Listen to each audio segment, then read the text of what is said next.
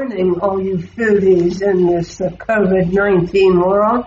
Uh, you're listening to On the Menu with Ann and Peter Hay. And today, today a little spice in your life today. Okay, is it spicy? All right. Yeah, yeah, yeah. What?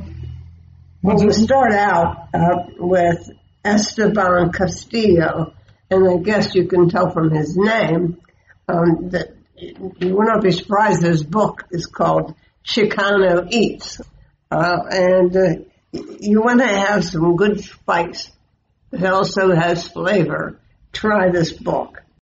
As we're talking to Esteban Castillo, um, his book is Chicano Eats, Recipes from My Mexican-American Kitchen. Now, Esteban um, Chicano, I've never been sure if that is a, a legitimate description uh, of Mexican Americans, or is is there a, an edge of, um, um, of, of, of not such a, a nice thing to say about somebody? No, it it is. Yeah, it, it is definitely a description. It's it's a name that we've adopted. Um, it's sort of short term for for Mexican American. Okay. It's not at all derogatory. Oh, good. De- derogatory was the word I was trying to trying to recall. Now, which which part of the global divide are you on right now? You're you're somewhere west. Yeah, I'm in California in the Central Valley. Um, and oh, Central actually, Valley. Okay. Sun, yeah. Now, um, it, you were born there? I was born in Southern California in Orange County. Um, I actually grew up in Santa Ana. And then um, after I moved on to college, um, I lived, I've, I've basically lived all over California since. Yeah, well, they're, they're having their problems now, aren't they? With, well, yeah, I mean, of course we all are, but California has really been hit I guess heavily. You didn't, you didn't unpack your bathing suit just yet, huh? Not yet. Now, okay, so, I mean, give us the general background. I mean, you were raised on um, your, your mother's Mexican-American foods, or was it your grandmother? Yeah. Well, the book itself is a reflection of me and my background. Um, uh, growing up, both of my parents were undocumented until I was able to sponsor them for a green card uh, when I turned twenty-one. Um, so oh, well done. That's great. So, so good you were able to do that, huh? Yeah. So during those years uh, where they didn't have a green card, I got to travel to Mexico a, a lot of the times, often by myself, uh, sometimes with, with an uncle or an aunt. Um, but uh, whenever my parents got the chance, they would send me to Mexico, and I would spend just about all of the time with my grandparents. Um, and it was a wonderful time. I mean, you had such great experiences. Yeah, my, my grandparents on my mom's side have always have always worked with food uh, to make a living. Uh, my grandpa, for the longest time, was a sea salt miner. So during the spring, he would go um, out to the beach. And he would mine sea salt, and then for the rest of the year, he actually had this little taco uh, cart that he would set up in, like, the town square. Um, and a lot of my memories just revolve around being by their side while while they worked with their hands and, and, and fed others. Um, and like I was saying, the book is a reflection of me weaving in and out of borders, and um, a lot of the recipes uh, reflect that, where it's Uh, a lot of the times it won't be just Mexican, but it'll it'll be Mexican dishes with an American flair, or American dishes with a Mexican flair. And I couldn't tell from reading the recipes, like um, uh, what you added. I mean, what what are some uh, signposts to, to figure out what's more American and less Mexican, or vice versa? Um, like my. Uh, my chicken con chotriotas, which is my take on chicken and dumplings. Uh, which oh, is yeah, right, that uh, one. what What was that? I said that one. I remember seeing that one, yes. Yeah, so that's that's taking, like, the chicken stew uh, portion of it and then incorporating um, the Mexican dumpling, which is called the chotriote, and it's made out of corn masa. Um, so there's there's a lot of uh, simple tweaks in the recipe so that it just it's very seamless and just feels so natural. Right. Well, yes. Um, you you uh, really get down to basics and, and demystify a lot of things that would be um, that a lot of Americans really get wrong. I mean, you, you real clear presentation of the cheeses. People get that so wrong, and chili is so wrong. Uh, what do you think are the main misconceptions in Americans? Um, I would say that the I, I feel like the biggest mis I feel like there's two, and one of them being that Mexican food is nothing but tacos and burritos, um, and then the second, and then the second is that Mexican food is cheap, um, and that we shouldn't pay more than ten dollars or or you know uh, more than a few bucks for a taco, um, and the way that I approach food and the way that I shoot my photography um, is very intentional. Um, all of my images are, are, are very colorful and very vibrant, um, and it strays away from that typical uh, uh, uh, rustic feeling that, that Mexican food usually has. And like I was saying, it's very intentional to make you sort of look at it in a completely different perspective. You know, I mean, I've had major arguments with, with um, like Americans. Um, that I'm thinking, you know, my husband did a stint in Mexico City or outside of Mexico City, and uh, his fellow workers had their own ideas about um, Mexican food, and mm-hmm. and you know, as I do, I mean, there's some really sophisticated and expensive um, foods in Mexico City in particular. Mm-hmm. It's and, also and, it's also just so diverse. Uh-huh. You well, know, when you look at Mexico, uh, you have the, the cuisine itself is just so regional. Um, growing up, uh, my parents are from the state of Colima, which is along the central Pacific coast, and the way that we enjoy our enchiladas and our sopes and our mole is completely different than how everybody else in, in the rest of Mexico prepares it and eats it. Uh, you know, our enchiladas are made with the sweet mole, so our enchiladas are sweet in com- in comparison to um, like the, the more savory and red sauce-based enchiladas enchiladas everywhere else. Um, so, I, I yeah, it's just it, it's just so diverse, and it's just a oh, every single me, uh, area is different from the previous yeah. one. Yeah, I, I remember. I remember the first experience of, of Mexican food in the United States, and I learned. I learned two things that may or may not really be true, but people told me they were, because sometimes I would be in Texas, and other times I would be in California. Mm-hmm. And and in and in Texas, they don't put beans in their chili. and, and, and, they, and they make and they make their chili with hunks of meat. Yeah, I mean, it, it, and now, I feel what, like what, that's, what, that's just it? true for everywhere else in the like in, in the U S too. When you look at barbecue and the different types of styles of barbecue across the U S, every it, it's just so different. And I feel I feel like people don't often realize that food in general is just it's going to be regional, and it's going to be. Uh, uh, it's going to be prepared in a way to whatever's accessible to that specific region. Okay, we we uh, have interviewed Diana Kennedy. You talk about mm-hmm. it. She's amazing, right? Oh, yeah. I mean, I'm trying to remember the dates when she went there as a single woman and started getting into people's kitchens. I mean, she's really amazing. Is she still going? Yeah, and I mean, that... in Mexico, that's that's how a lot of people learn how to cook. I mean, looking at my parents, my mom learned how to cook just by by watching my grandma and, and going through the motions, because a lot of them don't write the recipes, and that's not something that they're accustomed to. Um, and it's something that my generation is, is finally starting to do, is to jot down a lot of these recipes, because they're they're part of an oral tradition. Yeah. Right. Well, this is true of a number of cultures. I mean, it, mm-hmm. Asian and European and whatever. I mean, it's it's a generational yeah. thing, I think. So now, forgive me for asking a really dumb question, but Ann, Ann's across the other side of the room, and she's got the book. I, I, Esteban, are you actually a chef? I'm not. I'm a home cook.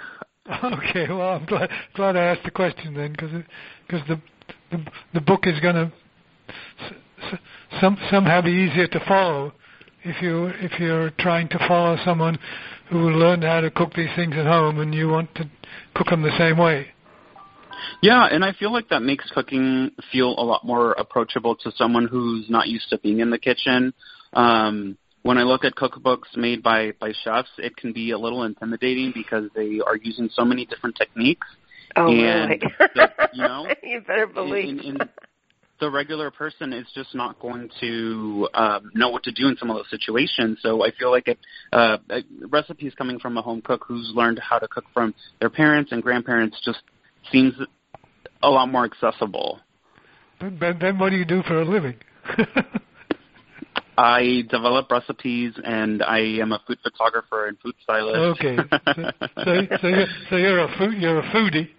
You're, you're yeah, so I food professional.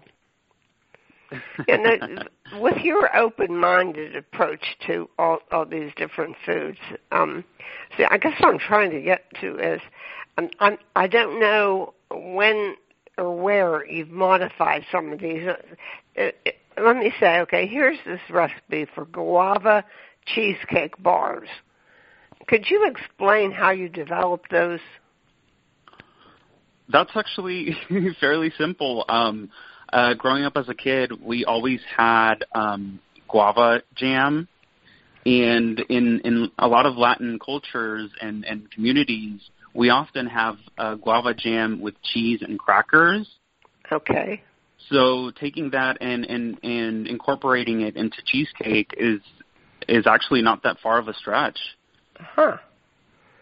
Well, give give me an, another one where where you stretched it more. um, I think one of them, uh, one of the ones that, that stretches it a little bit more would be the mac and queso fundido, and that's taking mac and cheese where you're already having to make oh, right, a bechamel one. sauce, yeah, a bechamel sauce, and and incorporating um, a queso fundido, which is which is uh, like a fondue cheese. Um, you know, you're you're already working with the cheese sauce, so why not make it a little more rich and a little more cheesy, and add Um, crispy mushrooms and, and chorizo to it. Why not? Now, um, I have another question. Is um, you are not alone. I mean, most of the, the um, any kind of um, Central American um, ethnic, whatever the, the, the culture is, um, they always have a section on equipment, and they always use these Um, authentic uh, uh, utensils, mm-hmm. uh, molcajete and, uh, you know, that kind of. I mean, is this absolutely essential? I came back from Mexico with uh, all these things, and I mean, I, I never ended up using them. I used the food processor. yeah, I think, it, I mean, I, I think you, a lot of the times you use these tools for yourself just to, just to give your finished dishes a, a bit more of an authentic, I would say, feel to them. Um, but, you know, in developing a lot of the recipes for the book, I, you know, I, I, I gave a lot of shortcuts, um, like making stovetop beans that, that are typically made in in a clay pot in Mexico.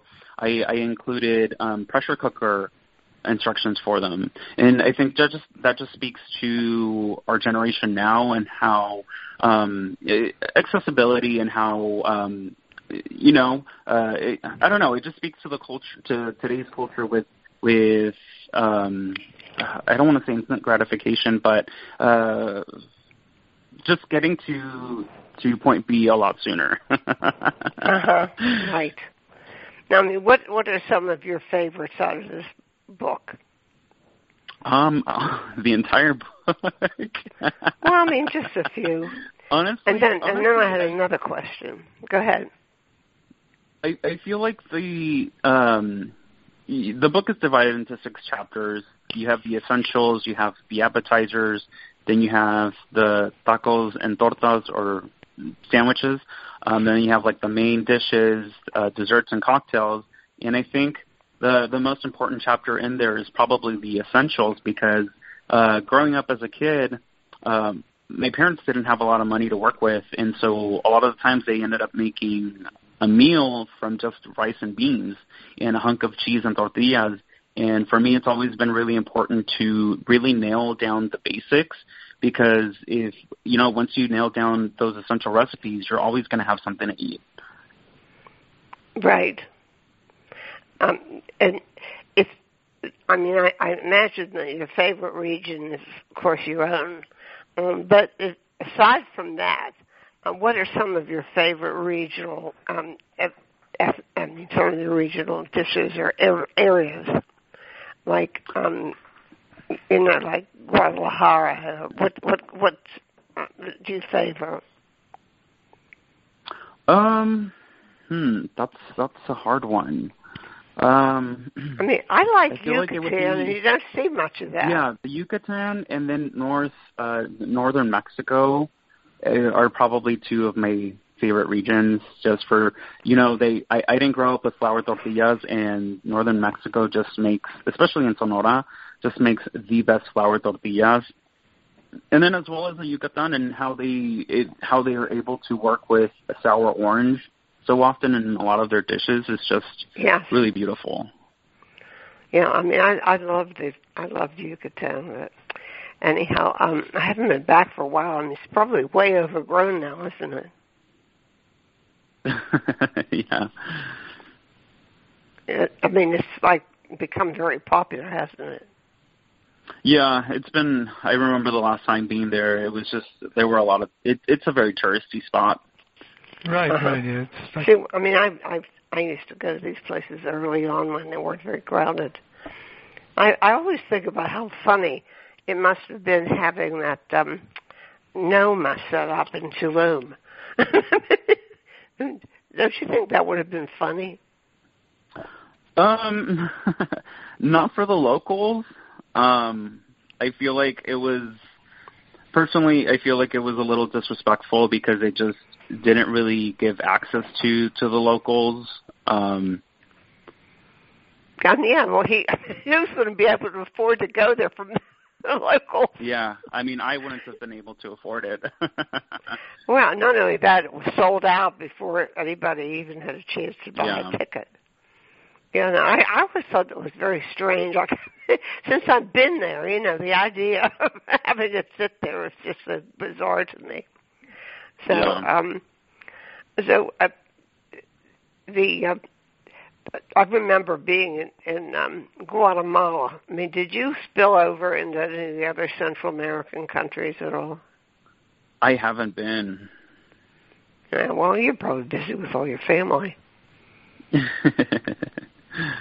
Right? Maybe soon in the future.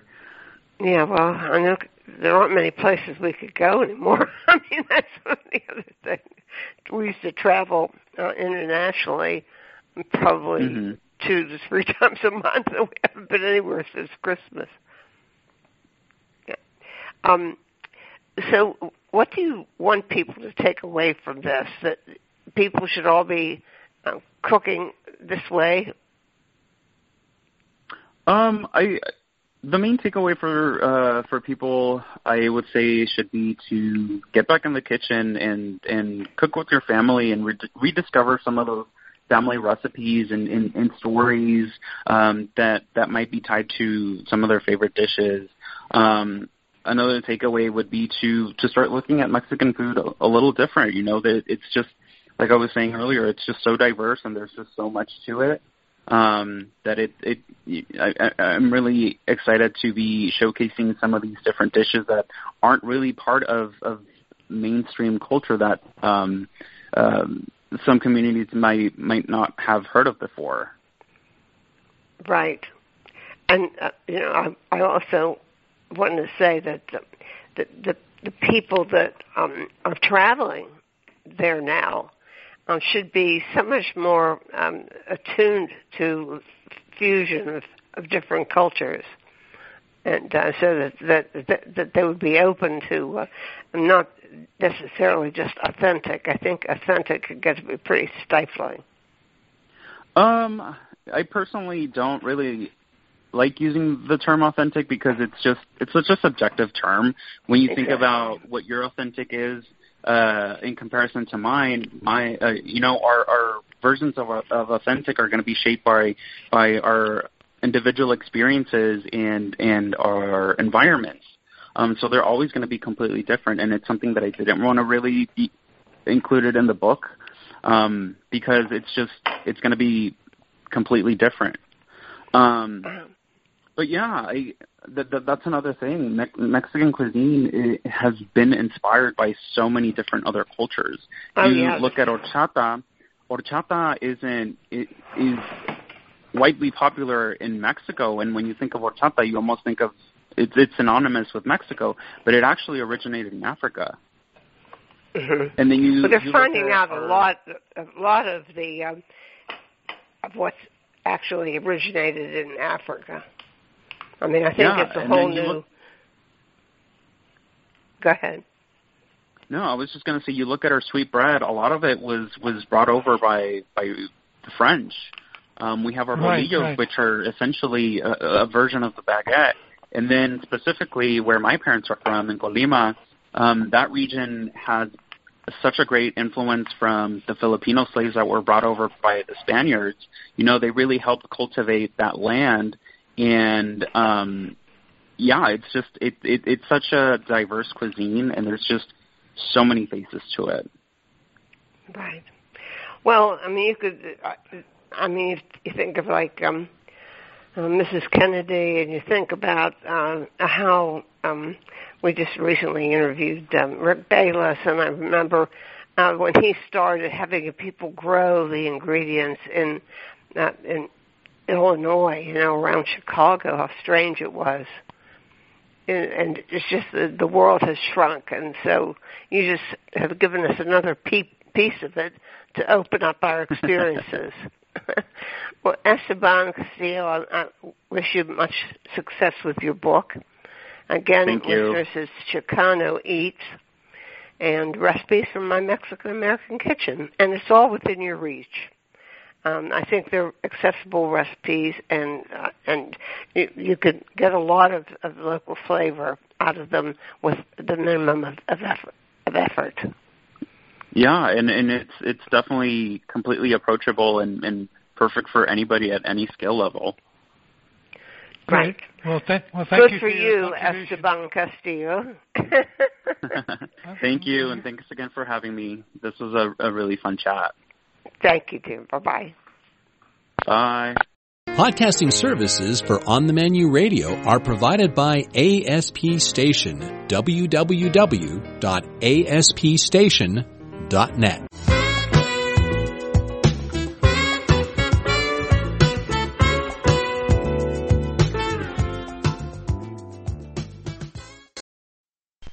Back, and you're going to love this next story. I mean, we had a ball. This is one of those. This is one of those. It's going to be. It's going to be on the Today Show on, on a Friday. Upcoming. Don't don't don't be surprised if Tracy and, and, and her three sons. Tracy, Aiden, Luke, and George from Texas, and um, it's called Three Sons Food, and well, they tell the story. The food, the food, the food is good, and the story is better. Well. We're going to have a lot of fun with this interview because we're talking to a group in, in a group effort. Um, we were entranced by the story behind this company, uh, which is called Three Sons Foods, and also um, because we have an affinity for um, their mission, which is to support uh, Save the Rhinoceros, which, you know, as a As a family, we do, and we have family that has worked in that business through their whole entire lives. So, guys, let's let's run through who's on the line. Uh, Tracy, you want to start, and, and you don't have to have your age, but how about the other ones giving age? Thank you so much for having us. Yes, my name is Tracy, and Ann and Peter, um, from the bottom of our hearts, like we really, really appreciate um, we appreciate this opportunity. So thank you. It's uh, we've been listening to you. I actually listen to y'all when I run because uh, I love podcasts and I love all of your content. So thank you so much. That's nice. Thank you.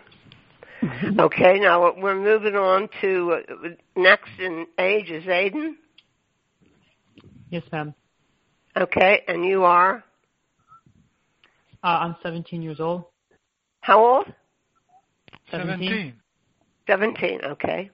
And and then we have Luke. Hi, I'm Luke, and I am fifteen years old. Are you twins? Yes, you're twins. That's great. Uh, who's going to give us a little of the background story? Who was the one who fell in love with the rhinoceros? Uh, it was me. Uh, I read about them first in a book, and I thought they were just awesome. And then at the back of the book, it talked about the issues that were going on with the rhinos. And my birthday was coming up at the time, so I asked my mom if all the money that I get for my birthday, I could donate to the rhinos. And she really liked the idea and supported me. And then we just kept doing that for seven years. And then my mom was making this really good cilantro sauce the entire time. And she decided that we that she started selling it, as in we just started we started mass producing it. And after two or three years, here we are. We well, now uh, we've tried your first product. I mean, just from the name Three Sons Foods, I'm expecting you'll probably move on. But right now, you've got uh, Diablo Verde creamy cilantro sauce in different strengths. And yes, um, ma'am. Yeah, and uh, we had we had our first one on salmon, which was wonderful. Oh yeah, that's great. Yeah, that's our, one of our family favorites. Uh, first of all, it's easy to throw together after working all day, mm-hmm. and um, the sauce goes great with, with fish and you know any type of meat. But I wanted to uh, just backtrack just a second. We forgot to introduce George. Oh, I thought we talked to George. No, Sorry. Okay. Hi, George. Hi, Hi, George. I'm George. Last I heard you were going upstairs. This is like our d- Skyping with our grandchildren. they're, they're fast movers. Oh, my gosh, yes, yes. But, yeah, so we do have uh, the Diablo Verde, mild, medium, and hot. Um, it is a creamy cilantro and sauce, and we absolutely love it. We, um, a portion of those proceeds are donated for rhino conservation. So we donate to E R C and to I R F, so the International Rhino Foundation and the Endangered Rhino Conservation. Um, and so we are actually coming out with a Diablo vegan sauce that, and okay. those proceeds will be to help wolf conservation. Uh, and we'll be donating to Saint Francis Wolf Sanctuary. Well, well I, I just sent an email to our, to our cousin, Joe, short for Josephine Shaw, who lives in South Africa, and when when she's able to be there, I think she, she left on the last plane out with yeah, the, she with, the uh, with the p- pandemic chasing her out the door. But she's been working with support of the rhino population.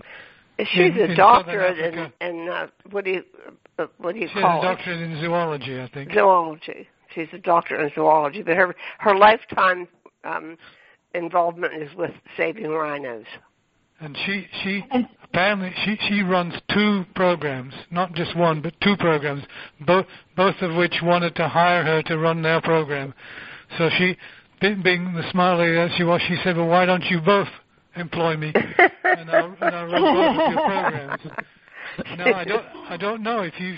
Did you see several, probably a couple of years ago, there was a program on sixty minutes, a segment on sixty minutes, about relocating rhinos from where, from where they were living and where they were subject to poaching of their ivory to, to take them much further away from where the poachers would be. And it showed how they how they hit them with darts to tranquilize them, and then they put them on airplanes, and then they put them on trucks. And eventually they got to their new happy hunting ground. I don't know if you saw that.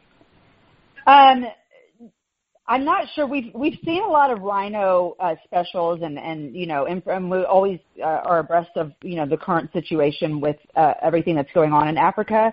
I know that there's actually, because of our climate and our vegetation, there is actually a push to bring rhinos here, almost as refugees, because of what's going on uh, in Africa.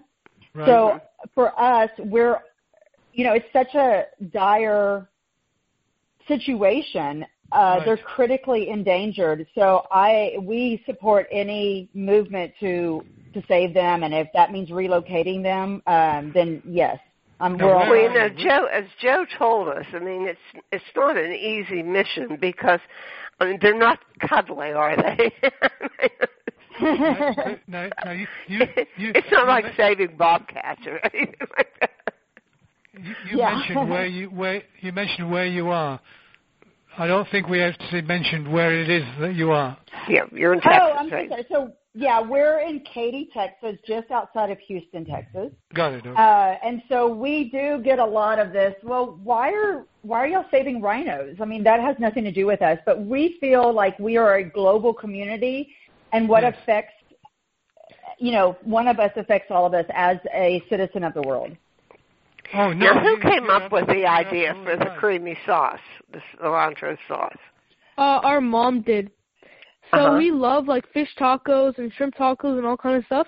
And so, you when you know, whenever you go to, like, a Mexican restaurant, you have that super good, like, super fresh cilantro sauce. But you can uh-huh. never find it in a store. So we thought, oh, we'll just make our own. And then That's great. people were like, oh, we really like this. So then we started just giving it to, like, teachers or friends as gifts.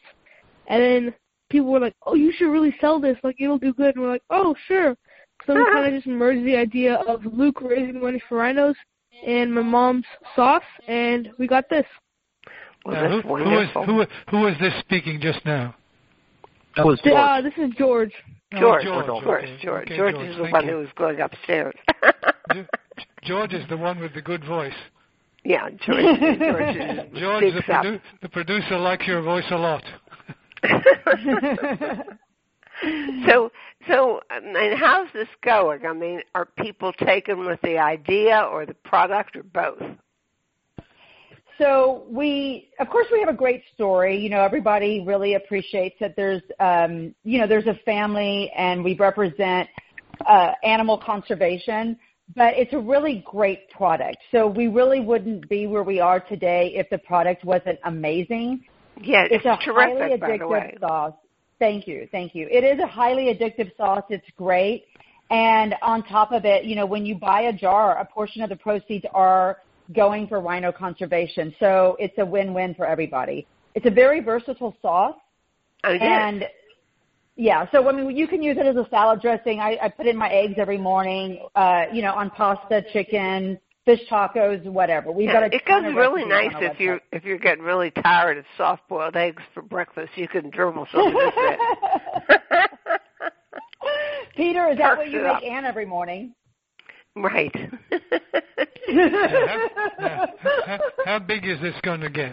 Is it is it just around Katy, Texas, or are you do you have ambitions to sell around the world? No, it's it's all over Texas. It's even in like Kansas.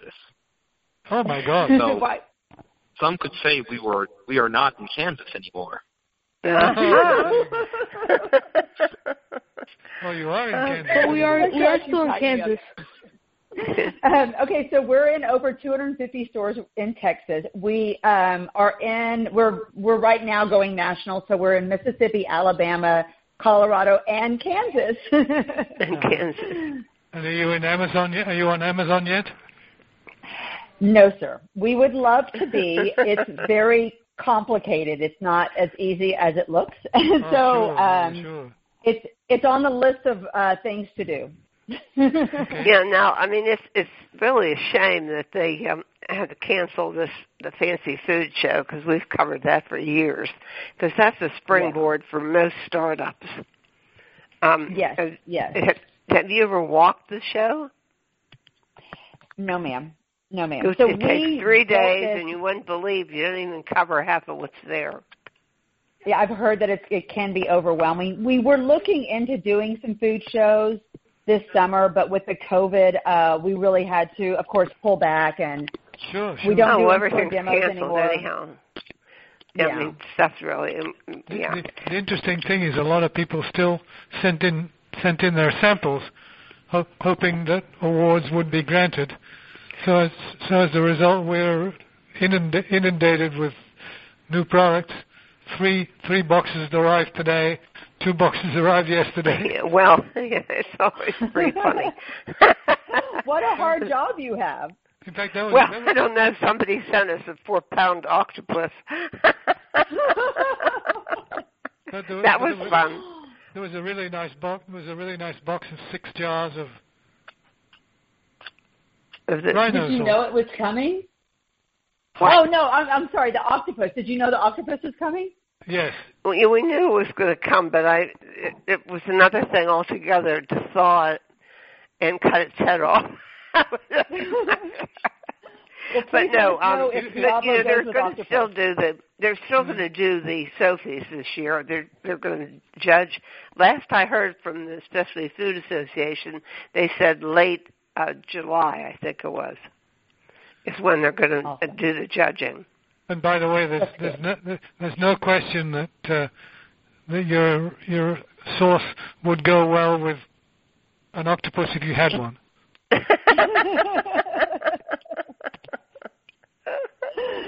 Good.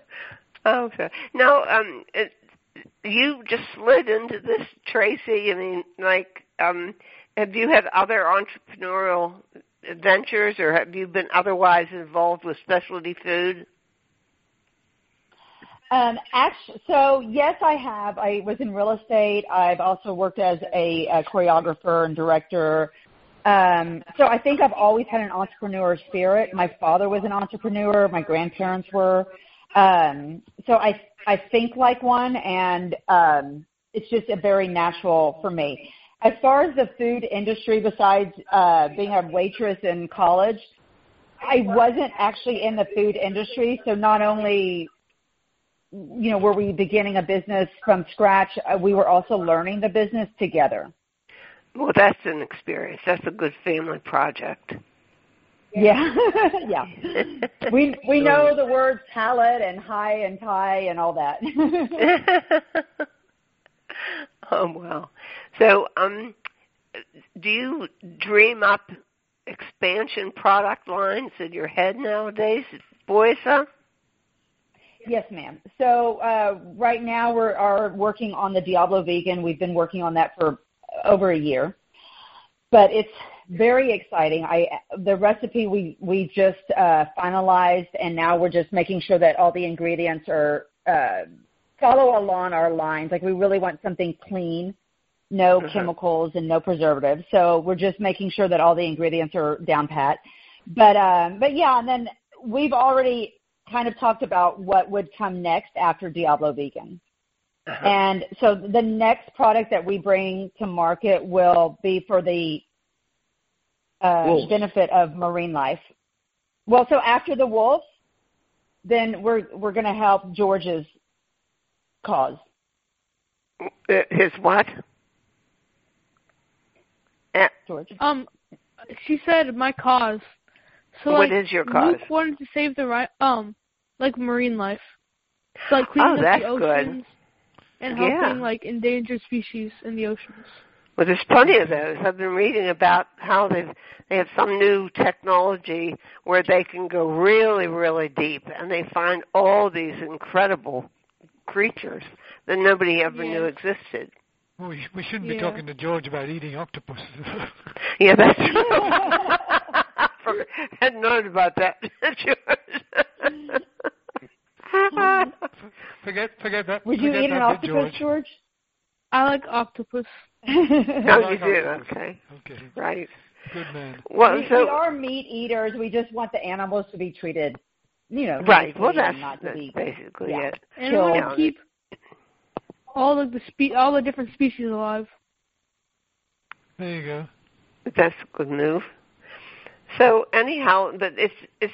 amazing how long it takes to develop one of these products, isn't it? It, it yes, it really is. And, you know, we were up and running and, and moving along with business when we started the vegan. And so when we did Diablo Verde, I didn't have anything else to do but to develop this recipe.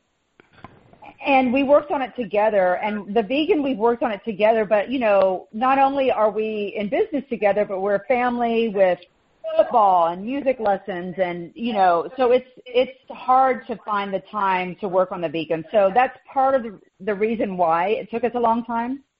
But then also to we, we we want the vegan to be as creamy as the Verde without the milk. So that was really hard to accomplish. But we have, chickpeas. And we are very creative. Chickpeas, no? Did you try chickpeas? Um, we did not try chickpeas. That would that would have been good. We um, we've got some ingredients that I never thought we had used would be used. We actually started off with avocado, mm-hmm. but once you heat up avocado to can it, it makes the sauce bitter. Oh um, wow, interesting. It's surprising what you find out, huh? Well, yes. Now, what, what do they they call the um, the chickpea juice, the stuff that I used to um, aquafaba, and it whips up. Oh. You can whip it up like eggs or cre- whipped cream. I did not know that. It's what's in the can when you when you buy a can of chickpeas juice. Or garbanzo beans. It's the liquid. Yeah. That's, it's the liquid that's in there. What's yeah. it called again? Aquafaba. It's aquafaba. Um, vegans love it, you know. So, anyhow. Well, that's just a, a side note. Um, anything that, that about the experience, boys, that you'd like to make a note of, we could take you in turn. What about Aiden? We heard from Aiden. Go ahead. Oh. Um, Speak up. The experience of building a business as a family. Yeah, well, um, that's good.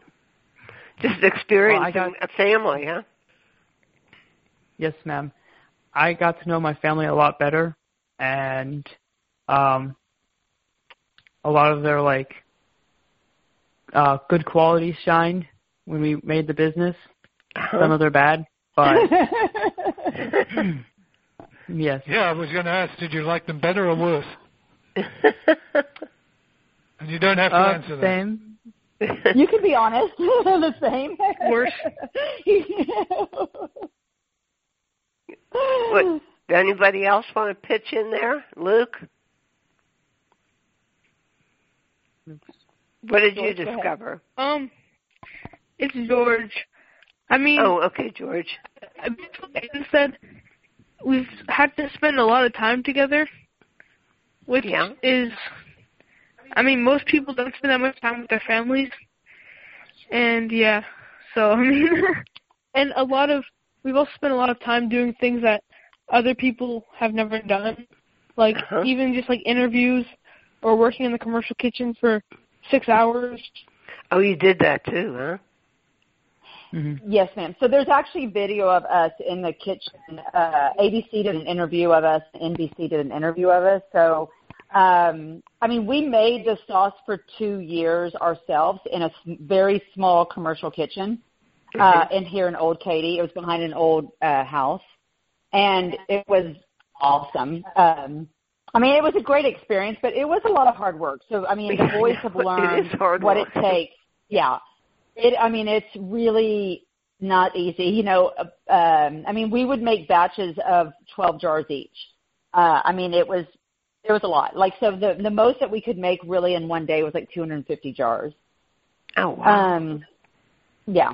Uh, because there was four of us, and it's just, you know, we didn't have the, um, you know, we, we didn't have the equipment to make such large batches. But those memories that we made, I mean, no, it wasn't always pretty. I mean, the, I think we, the boys have learned just hard work and, you know, what it takes To, to build a business out of nothing. Um, we are one hundred percent self-funded, and we started off with a three thousand dollars loan, and we paid that back within the first three months of our company. Oh, good for you. Good for you. So, you know, the boys have learned uh, that it does take a lot of sweat equity when you're building a business out of nothing, when you're making uh, some, uh, you know, bringing a product to market, and, and, you know, it's just a lot of sweat equity. It is quite hard. Well, I mean, it is hard, and I think that it's beautiful, and I think that you've done a great job, all of you, and you've come up with a really wonderful product, and uh, we're happy to recommend it to anybody. It's really good stuff. And and remember, listeners, listeners to wear your mask. Wear your mask. Yes, yes sir. Okay, yes, and let's, let's say that. Let's say this, the product one more time here. It's Diablo Verde Creamy Cilantro Sauce. The company is Three Sons Foods, which should be easy to remember. And uh, thank you guys for coming and telling us about the experience. You're welcome. Thank you so much for having us. It's been a pleasure to speak to y'all, and I'm just like so excited to actually speak to y'all after listening to y'all while I run. Podcasting services for On the Menu Radio are provided by A S P Station, w w w dot a s p station dot net.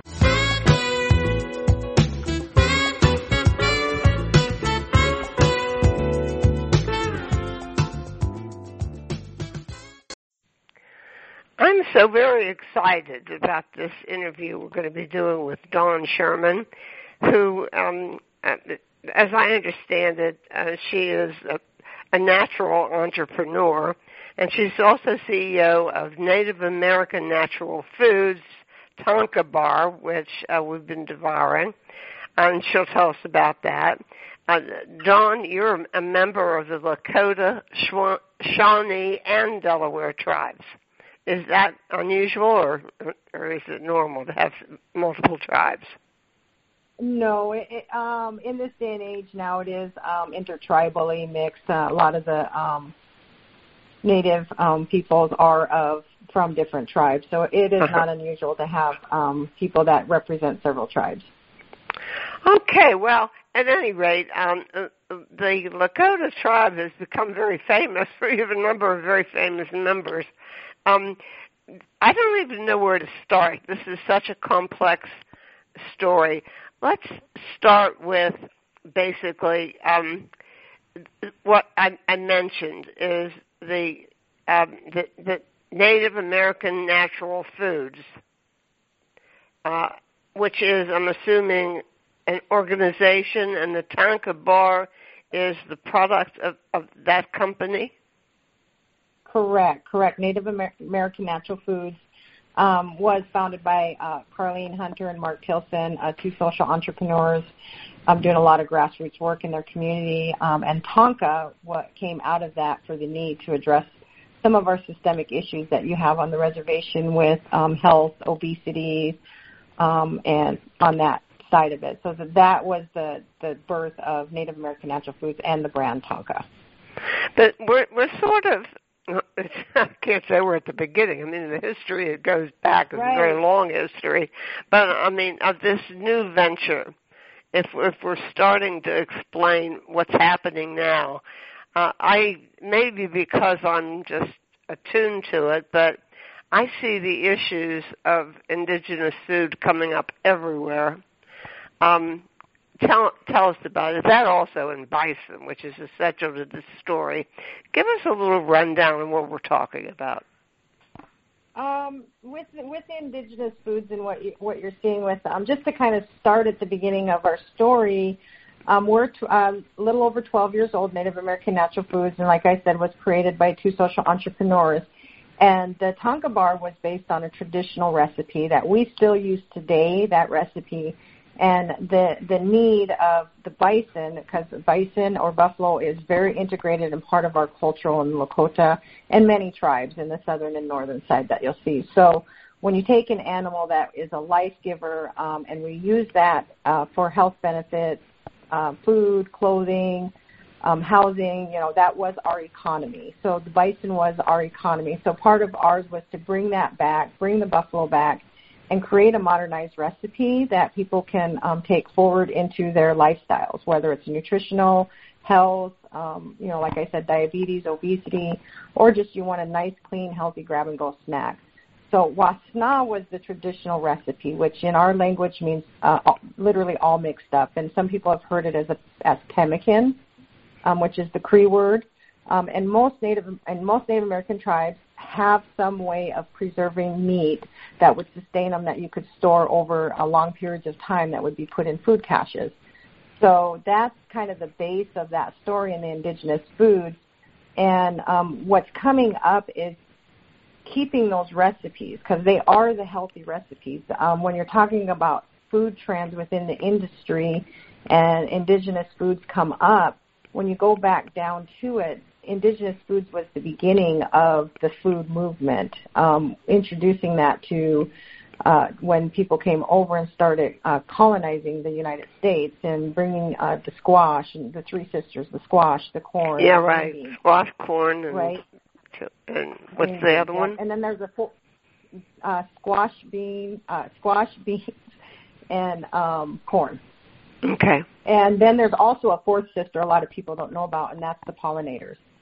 So there's also oh, that's interesting. That. Yeah, we sure need to. We're in trouble with the pollinators right now. R- right, right. So when when this is coming up, um, what we're doing is um, holding our space in that. Now is um, indigenous foods has always been on trend. It's always been healthy, and it, it's uh, keeping that and creating food sovereignty. So um, on the reservation, for example. There's there's so much there that needs to be addressed to make sure that we don't be we're not a food desert anymore. Having access to those healthy foods and our traditions and how we've preserved stuff, which is all still used today. So that's the movement that you're seeing is us just taking that back because we've always had that knowledge and it's always been there. And now we're the voice to say, all right, you need to come back to these traditional Uh, types because that's what's going to help with the regenerative ag and the sustainable foods and everybody having that food sovereignty or food security that, you know, we're seeing a lot right now during COVID, right? Um, the food shortages and the meat shortages and things like that. So yeah, when you bring right. that back and start uni- utilizing that knowledge, you know, that's, that's why you're seeing it within this, um, well, in that explain, to, explain this, your relationship with uh, Niman Ranch. Uh, with Niman Ranch, that relationship started about a year ago, a little over a year, um, and it actually ri- originated with Marilyn Noble, uh, and she wrote the food article in New Food Econ- Economy, which is now The Counter. And through our history uh, with competition, we had declined, and she had brought in, they had brought in the team and read the article. And Niman has been there before, and they they have walked in our shoes, and they want to give back. They want to, how can we help? How can we help somebody that has the same mission with helping producers and the rural decay that we see going on? What can we do to help them? So it just started off of that article as initial conversation. And then as we went through the year, we realized we had these um, things that just molded together. We we want to accomplish the same thing. And um, they believed in our story and who we are and our authenticity. Like, what can we do to help keep this brand going? So they stepped in. So this is um, this is a partnership that's um, a technical advisory uh, partnership, but it even goes further than that. But they're providing operating, marketing, communication, communication to help ensure that we, you know, have added value for our our mission and the purpose that we're, you know, driving this business. So that's the relationship is to help get us back to our momentum where we want to be, keep this brand going, because we have a big mission and a big goal that we want to do. Yeah, and you, you have a lot of competition because people saw the, the popularity and the, um, uh, the marketability of, of what you're doing. And a lot of people with deeper pockets jumped in as competitors, right? Yes, yes, yeah, and that's what um, we were the creators of the category. And a lot of people are like, meat and fruit bar, what what is that? Where does that go in the grocery store? Um, you know, how does this fit? Because there's always been that uh, in the food where you're putting meat and fruit together, right? Um, mm-hmm. So it was kind of confusing for people at first, but, I mean, it, it made sense. But once the money came in from our competitors, you know, this large category and competition came in, and Um, because we are social entrepreneurs, we're, um, we're in it to make a difference to our people, to our community, to our culture, and our and the bison. Is it wasn't about us growing as fast as we can and flipping this and making tons and tons of money, although that, you know, that is the bonus side of it, is to stay authentic, stay who we are, and really make drive that impact back to our communities and to, to the producers and to the the people. So, you know, that's always been our big driver. So we do have competition, but we feel we, we're separate from the competition because we are authentic. We are the Native Americans. We, this is a traditional recipe. We've been doing it for thousands of years. Are you actually farming the bison? I'm sorry, can you say that again? Are we what with the bison? Are you are you actually farming? Are you managing herds of bison? Um, we we we not, the brand itself is not managing the bisons. What we do is we have an ecosystem that supports the producers that are raising the bison. Okay, got it. Uh, so we now are you dealing with small producers, small ranchers, not like Ted Turner, right? Correct. What we do is we focus on our native producers uh, raising uh, bison on uh, in Indian country. So, and we support them directly um, through technical assistance and advisory um, to raise those buffalo. So it is the individual. Okay. And what about what about the fruit that goes in there?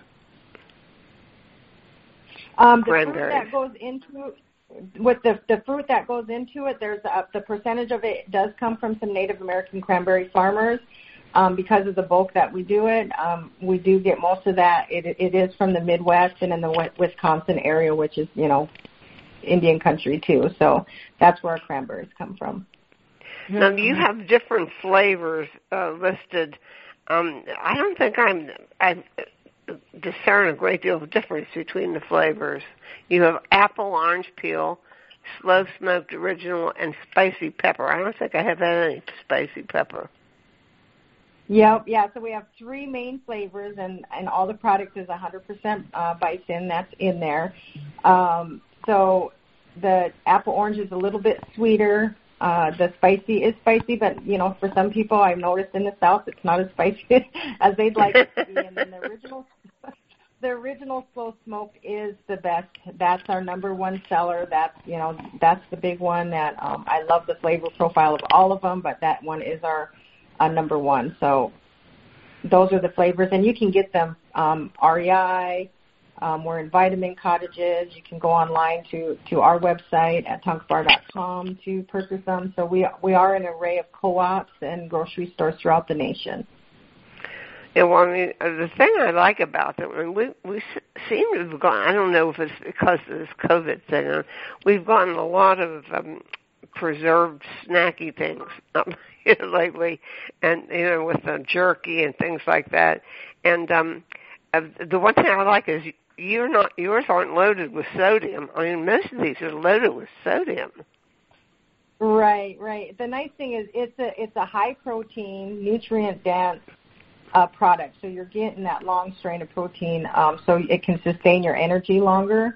Bison mm-hmm. is very, very healthy, and most people don't realize it has more omega threes than sockeye salmon and chicken, and, you know, as it goes, so it's number one in that area. It's low in fat, so you're not getting a lot of fat. Listen, I've, I've tried working uh, with, there is a, what's it called, the Bison Council or something. I've tried working. These people can't get organized. I don't know what's going on with them, but um, there is an association for um, people who, who um, uh, raise bison.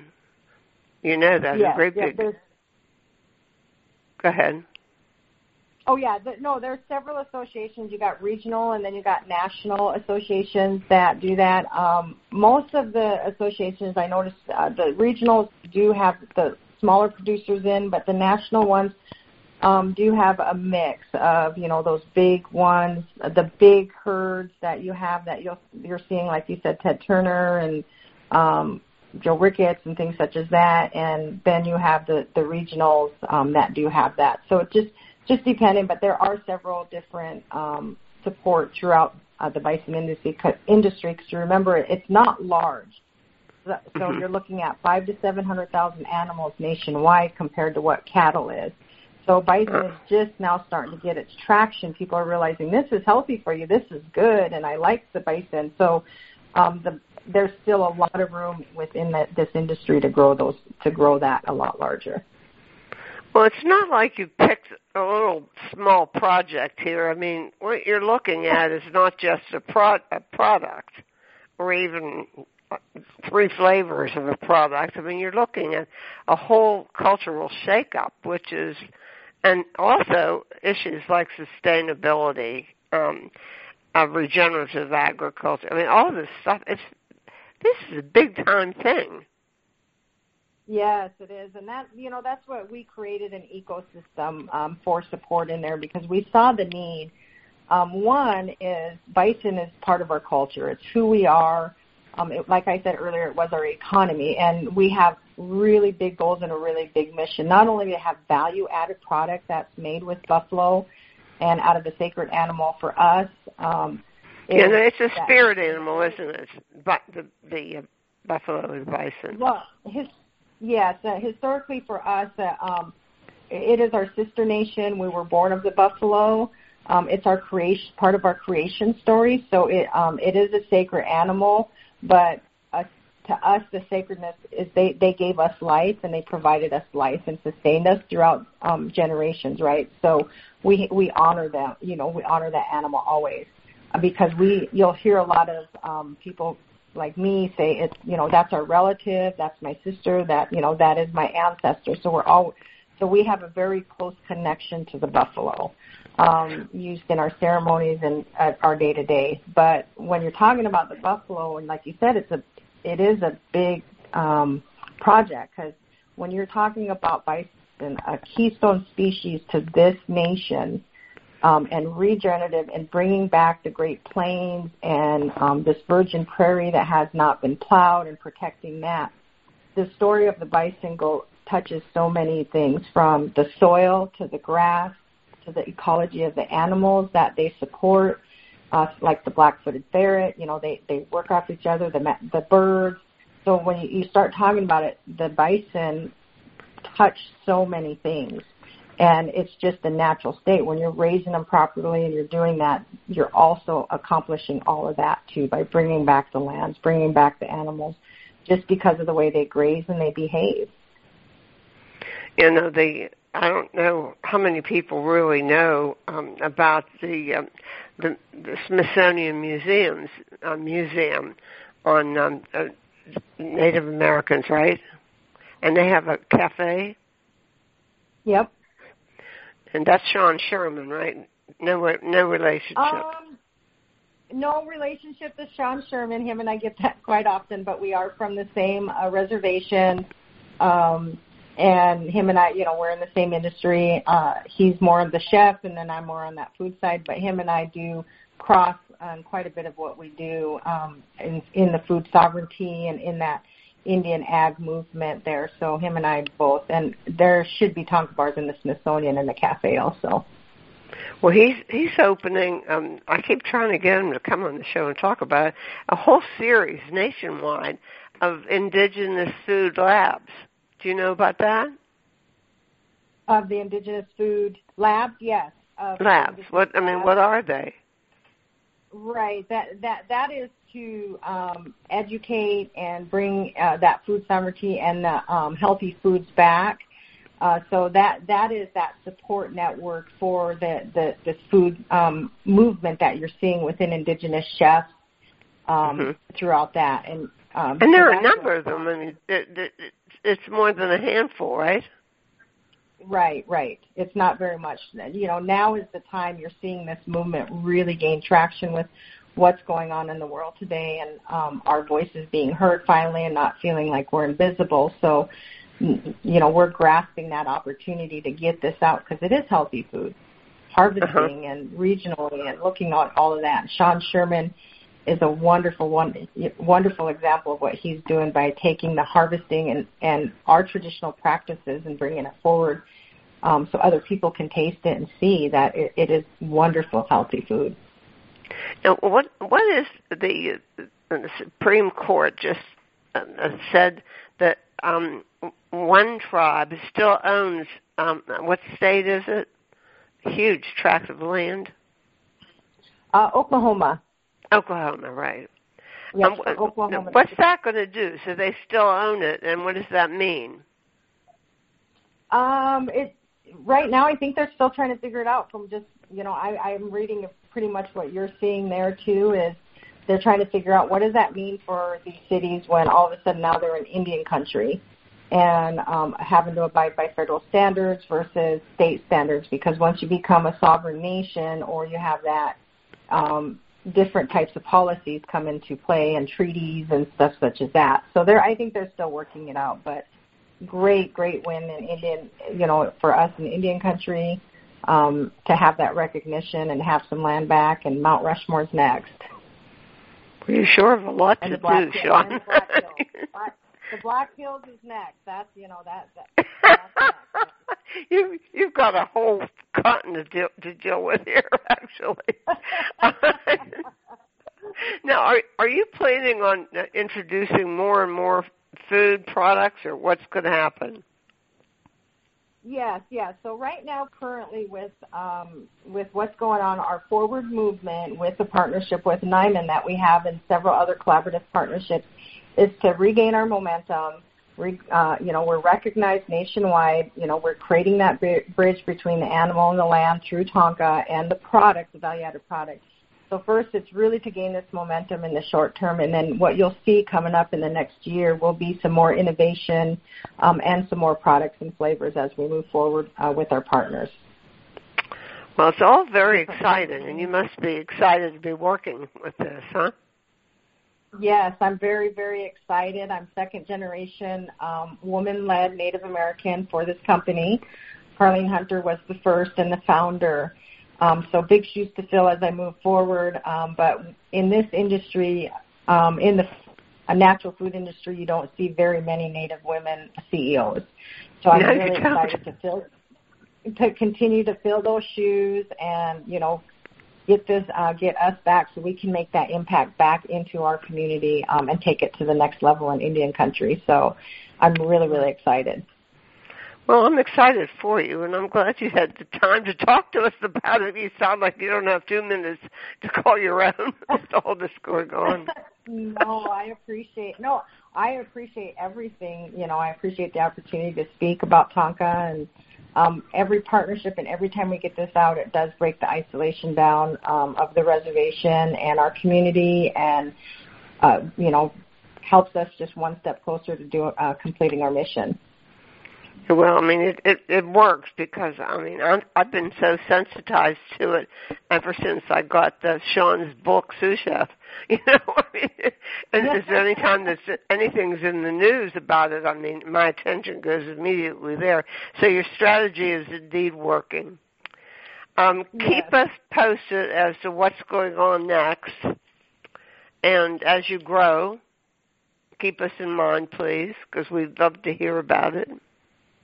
Absolutely, absolutely, and um, you know, just uh, and people can support us in many ways. You know, the one obviously is to buy our products. So, uh, you know, again, like yeah, I said, and and let's give that website again. Let's give the website or how they could buy your product, the, the Tanka Bar. Uh, they can go directly to Tanka Bar dot com, and there's uh, quite a bit of uh, information there, and then that will take them directly to the shopping cart.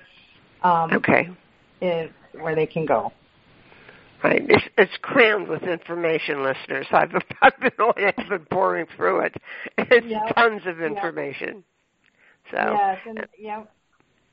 and then lots of history. Side, yep, exactly. And in, in this ecosystem, they'll, they'll see some of the other stuff that we're doing with the buffalo um, and, you know, other ways that they can uh, support the actual system that I'm talking about um, through our nonprofit, which is Tanka Fund dot org, and um, there's other ways. You know, you can support us in many ways to help, you know, succeed and uh, bring everything back to the community and help the land thrive and the people. That's wonderful. Thank you, Dawn Sherman. You're a winner, I'll tell you. Thank you. And you have a lot on your plate. Yes. Yes. Okay. Thank you. So here we are again, and if you've been really perking up and listening to what's going on in the food trend sphere, uh, you may have noticed that there's been a major effort uh, for Native Americans to reclaim uh, their, their native foods, uh, uh, uh, which we probably don't know that much about. Um, but you and I will, when you're done yeah, listening to this program. Yeah, we're going to be talking to Dawn Sherman, and um, she came up with a, a brilliant snack, which she calls the Tanka Bar. And if you saw Dancing with Wolves, you know what Tanka means. It's uh, buffalo. Okay. Oh, is that right? I didn't, I didn't know. Yeah. So anyhow, well, Miss, it's a very Miss, interesting Miss, story. Miss Ann knows everything. We've heard lots more about uh, um, Native American cuisine as as we investigate these different types of cuisines that we have access to. Listen to Dawn Sherman. I'm so very excited about this interview we're going to be doing with Dawn Sherman, who, um, as I understand it, uh, she is a, a natural entrepreneur, and she's also C E O of Native American Natural Foods, Tanka Bar, which uh, we've been devouring, and she'll tell us about that.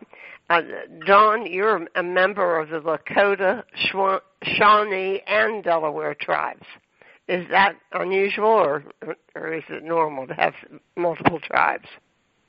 No, it, it, um, in this day and age now it is um, intertribally mixed. Uh, a lot of the um, native um, peoples are of from different tribes, so it is uh-huh. not unusual to have um, people that represent several tribes. Okay, well, at any rate, um, the Lakota tribe has become very famous. We have a number of very famous members. Um, I don't even know where to start. This is such a complex story. Let's start with basically um, what I, I mentioned is the, um, the, the Native American Natural Foods, uh, which is, I'm assuming, an organization, and the Tanka Bar is the product of, of that company. Correct, correct. Native Amer- American Natural Foods um, was founded by uh, Carlene Hunter and Mark Tilsen, uh, two social entrepreneurs um, doing a lot of grassroots work in their community. Um, and Tanka, what came out of that for the need to address some of our systemic issues that you have on the reservation with um, health, obesity, um, and on that side of it. So that, that was the, the birth of Native American Natural Foods and the brand Tanka. But we're, we're sort of... I can't say we're at the beginning. I mean, the history, it goes back, it's right. a very long history. But, I mean, of this new venture, if, if we're starting to explain what's happening now, uh, I maybe because I'm just attuned to it, but I see the issues of indigenous food coming up everywhere. Um, Tell, tell us about it. That also in bison, which is essential to this story. Give us a little rundown on what we're talking about. Um, with with indigenous foods and what you, what you're seeing with them, um, just to kind of start at the beginning of our story, um, we're t- um, a little over twelve years old. Native American Natural Foods, and like I said, was created by two social entrepreneurs.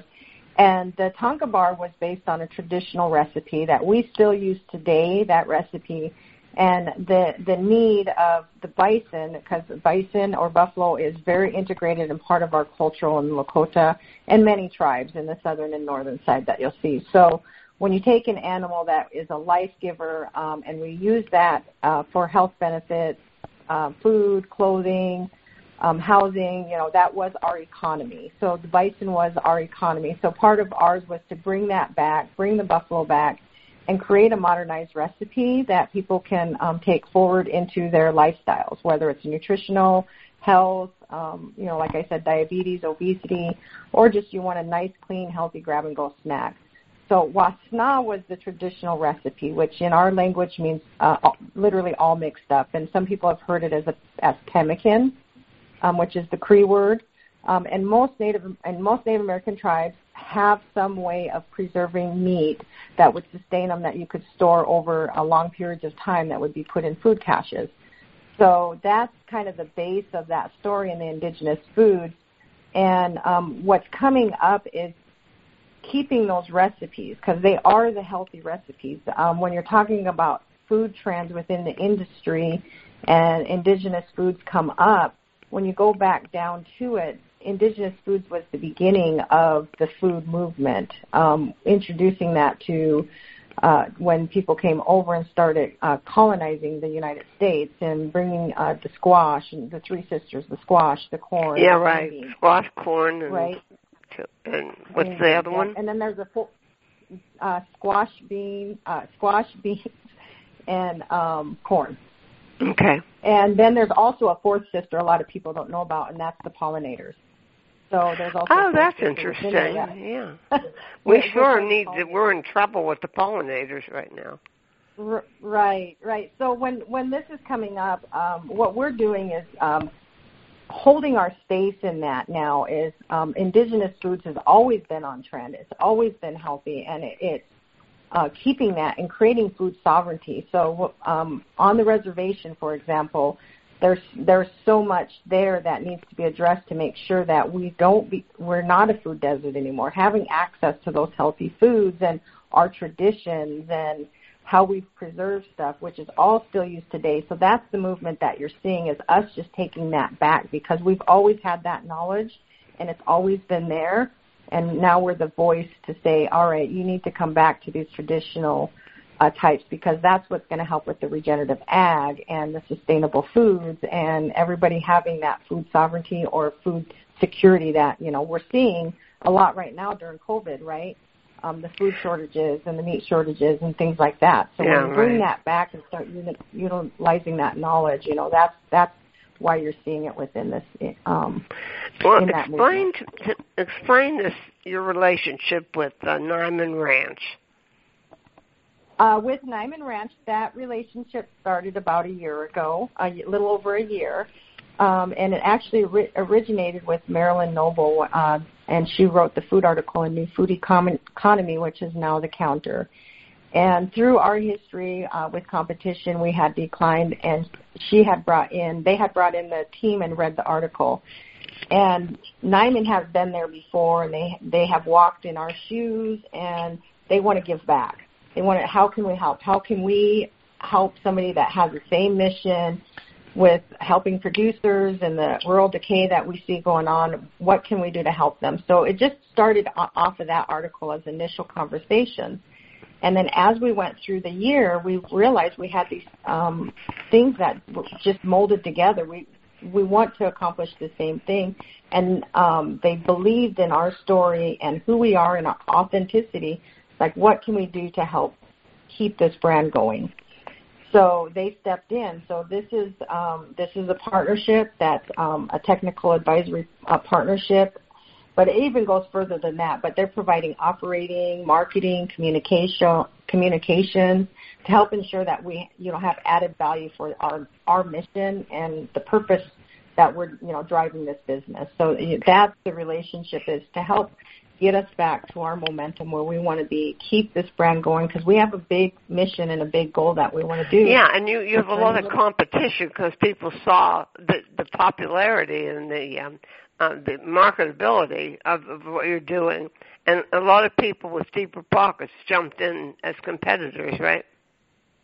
Yes, yes, yeah, and that's what um, we were the creators of the category.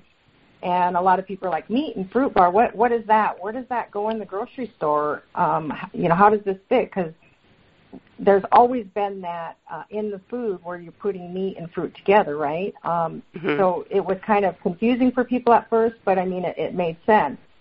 But once the money came in from our competitors, you know, this large category and competition came in, and Um, because we are social entrepreneurs, we're, um, we're in it to make a difference to our people, to our community, to our culture, and our and the bison. Is it wasn't about us growing as fast as we can and flipping this and making tons and tons of money, although that, you know, that is the bonus side of it, is to stay authentic, stay who we are, and really make drive that impact back to our communities and to, to the producers and to the, the people. So, you know, that's always been our big driver. So we do have competition, but we feel we, we're separate from the competition because we are authentic. We are the Native Americans. We, this is a traditional recipe. We've been doing it for thousands of years. Are you actually farming the bison? I'm sorry, can you say that again? Are we what with the bison? Are you, are you actually farming? Are you managing herds of bison? Um, we we we not, the brand itself is not managing the bisons. What we do is we have an ecosystem that supports the producers that are raising the bison. Okay, got it. Uh, so we now are you dealing with small producers, small ranchers, not like Ted Turner, right? Correct. What we do is we focus on our native producers uh, raising uh, bison on. Uh, in Indian country, so and we support them directly um, through technical assistance and advisory um, to raise those buffalo. So it is the individual. Okay. Uh, and what about what about the fruit that goes in the? Um, the fruit that goes into with the the fruit that goes into it, there's a, the percentage of it does come from some Native American cranberry farmers. Um, because of the bulk that we do it, um, we do get most of that. It, it is from the Midwest and in the Wisconsin area, which is, you know, Indian country too. So that's where our cranberries come from. Now, you have different flavors uh, listed. Um, I don't think I'm, I discern a great deal of difference between the flavors. You have apple, orange peel, slow smoked original, and spicy pepper. I don't think I have had any spicy pepper.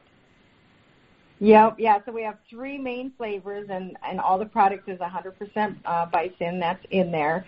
Um, so the apple orange is a little bit sweeter. Uh, the spicy is spicy, but, you know, for some people I've noticed in the South it's not as spicy as they'd like it to be. And then the original, the original slow smoke is the best. That's our number one seller. That's, you know, that's the big one that um, I love the flavor profile of all of them, but that one is our Uh, number one. So those are the flavors, and you can get them um, R E I. Um, we're in Vitamin Cottages. You can go online to, to our website at Tanka Bar dot com to purchase them. So we we are an array of co-ops and grocery stores throughout the nation. Yeah, well, I mean, the thing I like about them, and we we seem to have gone. I don't know if it's because of this COVID thing. We've gotten a lot of um, preserved snacky things um, lately, and you know, with the jerky and things like that. And um, the one thing I like is you're not yours aren't loaded with sodium. I mean, most of these are loaded with sodium. Right, right. The nice thing is it's a it's a high protein, nutrient dense uh, product, so you're getting that long strain of protein, um, so it can sustain your energy longer. Bison is mm-hmm. very, very healthy, and most people don't realize it has more omega threes than sockeye salmon and chicken and, you know, as it goes. So it's number one in that area. It's low in fat, so you're not getting a lot of oh, fat. Listen, I've, I've tried working uh, with, there is a, what's it called, the Bison Council or something. I've tried working. These people can't get organized. I don't know what's going on with them, but um, there is an association for um people who who um, uh, raised bison, you know that. Yeah, very yeah, big. Go ahead.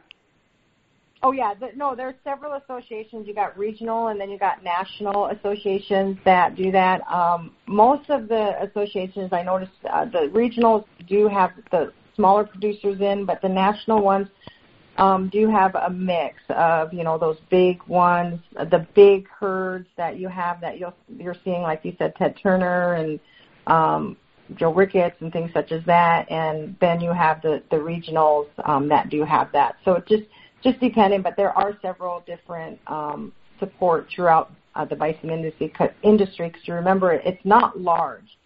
So mm-hmm. you're looking at five to seven hundred thousand animals nationwide compared to what cattle is. So bison is just now starting to get its traction. People are realizing this is healthy for you, this is good, and I like the bison. So um, the, there's still a lot of room within the, this industry to grow those to grow that a lot larger. Well, it's not like you picked a little small project here. I mean, what you're looking at is not just a, pro- a product or even three flavors of a product. I mean, you're looking at a whole cultural shakeup, which is and also issues like sustainability, um, uh, regenerative agriculture. I mean, all this stuff, it's, this is a big-time thing. Yes, it is. And, that you know, that's what we created an ecosystem um, for support in there because we saw the need. Um, one is bison is part of our culture. It's who we are. Um, it, like I said earlier, it was our economy, and we have really big goals and a really big mission, not only to have value-added product that's made with buffalo and out of a sacred animal for us. Um, yeah, no, it's a spirit animal, isn't it? But the, the uh, buffalo and bison. Well, his, yes, uh, historically for us, uh, um, it is our sister nation. We were born of the buffalo. Um, it's our creation, part of our creation story. So it um, it is a sacred animal, but uh, to us, the sacredness is they, they gave us life and they provided us life and sustained us throughout um, generations, right? So we we honor them. You know, we honor that animal always because we you'll hear a lot of um, people like me say it's you know that's our relative, that's my sister, that you know that is my ancestor. So we're all so we have a very close connection to the buffalo. Um, used in our ceremonies and uh, our day-to-day. But when you're talking about the buffalo, and like you said, it's a, it is a big um, project because when you're talking about bison, a keystone species to this nation um, and regenerative and bringing back the Great Plains and um, this virgin prairie that has not been plowed and protecting that, the story of the bison go, touches so many things from the soil to the grass, to the ecology of the animals that they support, uh, like the black-footed ferret. You know, they, they work off each other, the the birds. So when you, you start talking about it, the bison touch so many things, and it's just a natural state. When you're raising them properly and you're doing that, you're also accomplishing all of that, too, by bringing back the lands, bringing back the animals, just because of the way they graze and they behave. You know, the... I don't know how many people really know um, about the, um, the the Smithsonian Museum's uh, museum on um, uh, Native Americans, right? And they have a cafe. Yep. And that's Sean Sherman, right? No, no relationship. Um, no relationship to Sean Sherman. Him and I get that quite often, but we are from the same uh, reservation. Um, And him and I, you know, we're in the same industry. Uh, he's more of the chef, and then I'm more on that food side. But him and I do cross on quite a bit of what we do um, in, in the food sovereignty and in that Indian ag movement there. So him and I both. And there should be Tanka Bars in the Smithsonian and the cafe also. Well, he's he's opening, um, I keep trying to get him to come on the show and talk about it, a whole series nationwide of Indigenous Food Labs. Do you know about that? Of the Indigenous Food Labs, yes. Labs. What I mean, what are they? Right. That that that is to um, educate and bring uh, that food sovereignty and the um, healthy foods back. Uh, so that that is that support network for the the, the food um, movement that you're seeing within Indigenous chefs um, mm-hmm. throughout that and. Um, and there so are a number of them. I mean, it's more than a handful, right?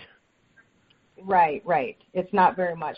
You know, now is the time you're seeing this movement really gain traction with what's going on in the world today and um, our voices being heard finally and not feeling like we're invisible. So, you know, we're grasping that opportunity to get this out because it is healthy food, harvesting uh-huh. and regionally and looking at all of that. Sean Sherman is a wonderful one, wonderful example of what he's doing by taking the harvesting and, and our traditional practices and bringing it forward um, so other people can taste it and see that it, it is wonderful, healthy food.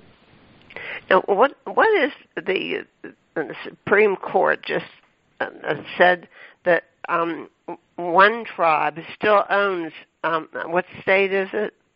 Huge tract of land? Uh, Oklahoma. Oklahoma, right. Yes, um, Oklahoma. What's that going to do? So they still own it, and what does that mean? Um, it, right now I think they're still trying to figure it out from just, you know, I, I'm reading pretty much what you're seeing there, too, is they're trying to figure out what does that mean for these cities when all of a sudden now they're in Indian country and um, having to abide by federal standards versus state standards because once you become a sovereign nation or you have that um, – different types of policies come into play and treaties and stuff such as that. So there, I think they're still working it out, but great, great win in Indian, you know, for us in Indian country um, to have that recognition and have some land back and Mount Rushmore's next. Well, you sure have a lot and to do, Sean. Black Hills. The Black Hills is next. That's, you know, that. that that's next. you, you've got a whole continent to, to deal with here, actually. Now, are are you planning on introducing more and more food products, or what's going to happen? Yes, yes. So right now, currently with um, with what's going on, our forward movement with the partnership with Niman that we have and several other collaborative partnerships is to regain our momentum.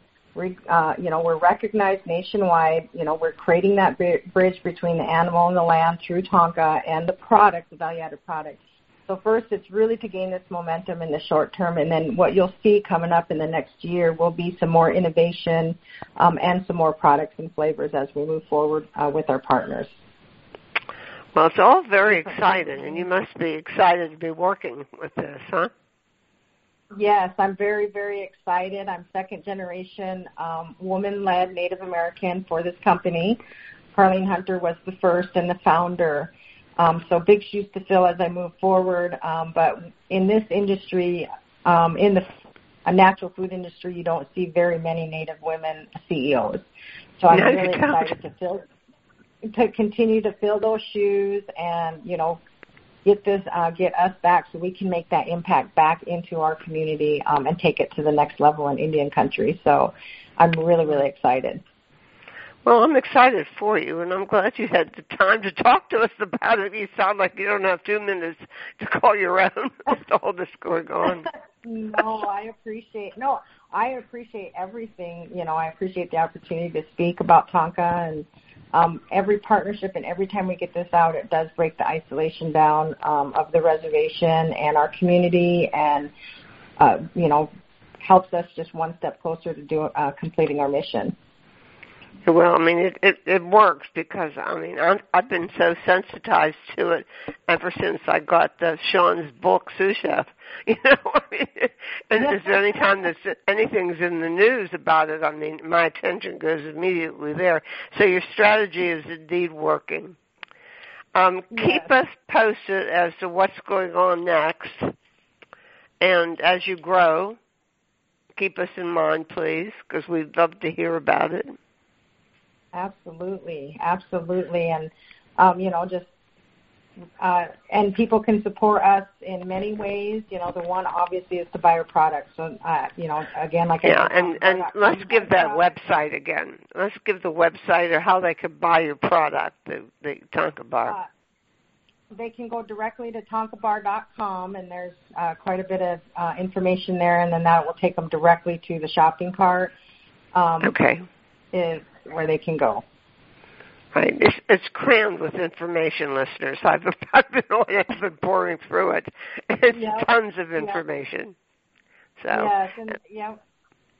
and then lots of history. Side, yep, exactly. And in, in this ecosystem, they'll, they'll see some of the other stuff that we're doing with the buffalo um, and, you know, other ways that they can uh, support the actual system that I'm talking about um, through our nonprofit, which is tanka fund dot org, and um, there's other ways. You know, you can support us in many ways to help, you know, succeed and uh, bring everything back to the community and help the land thrive and the people.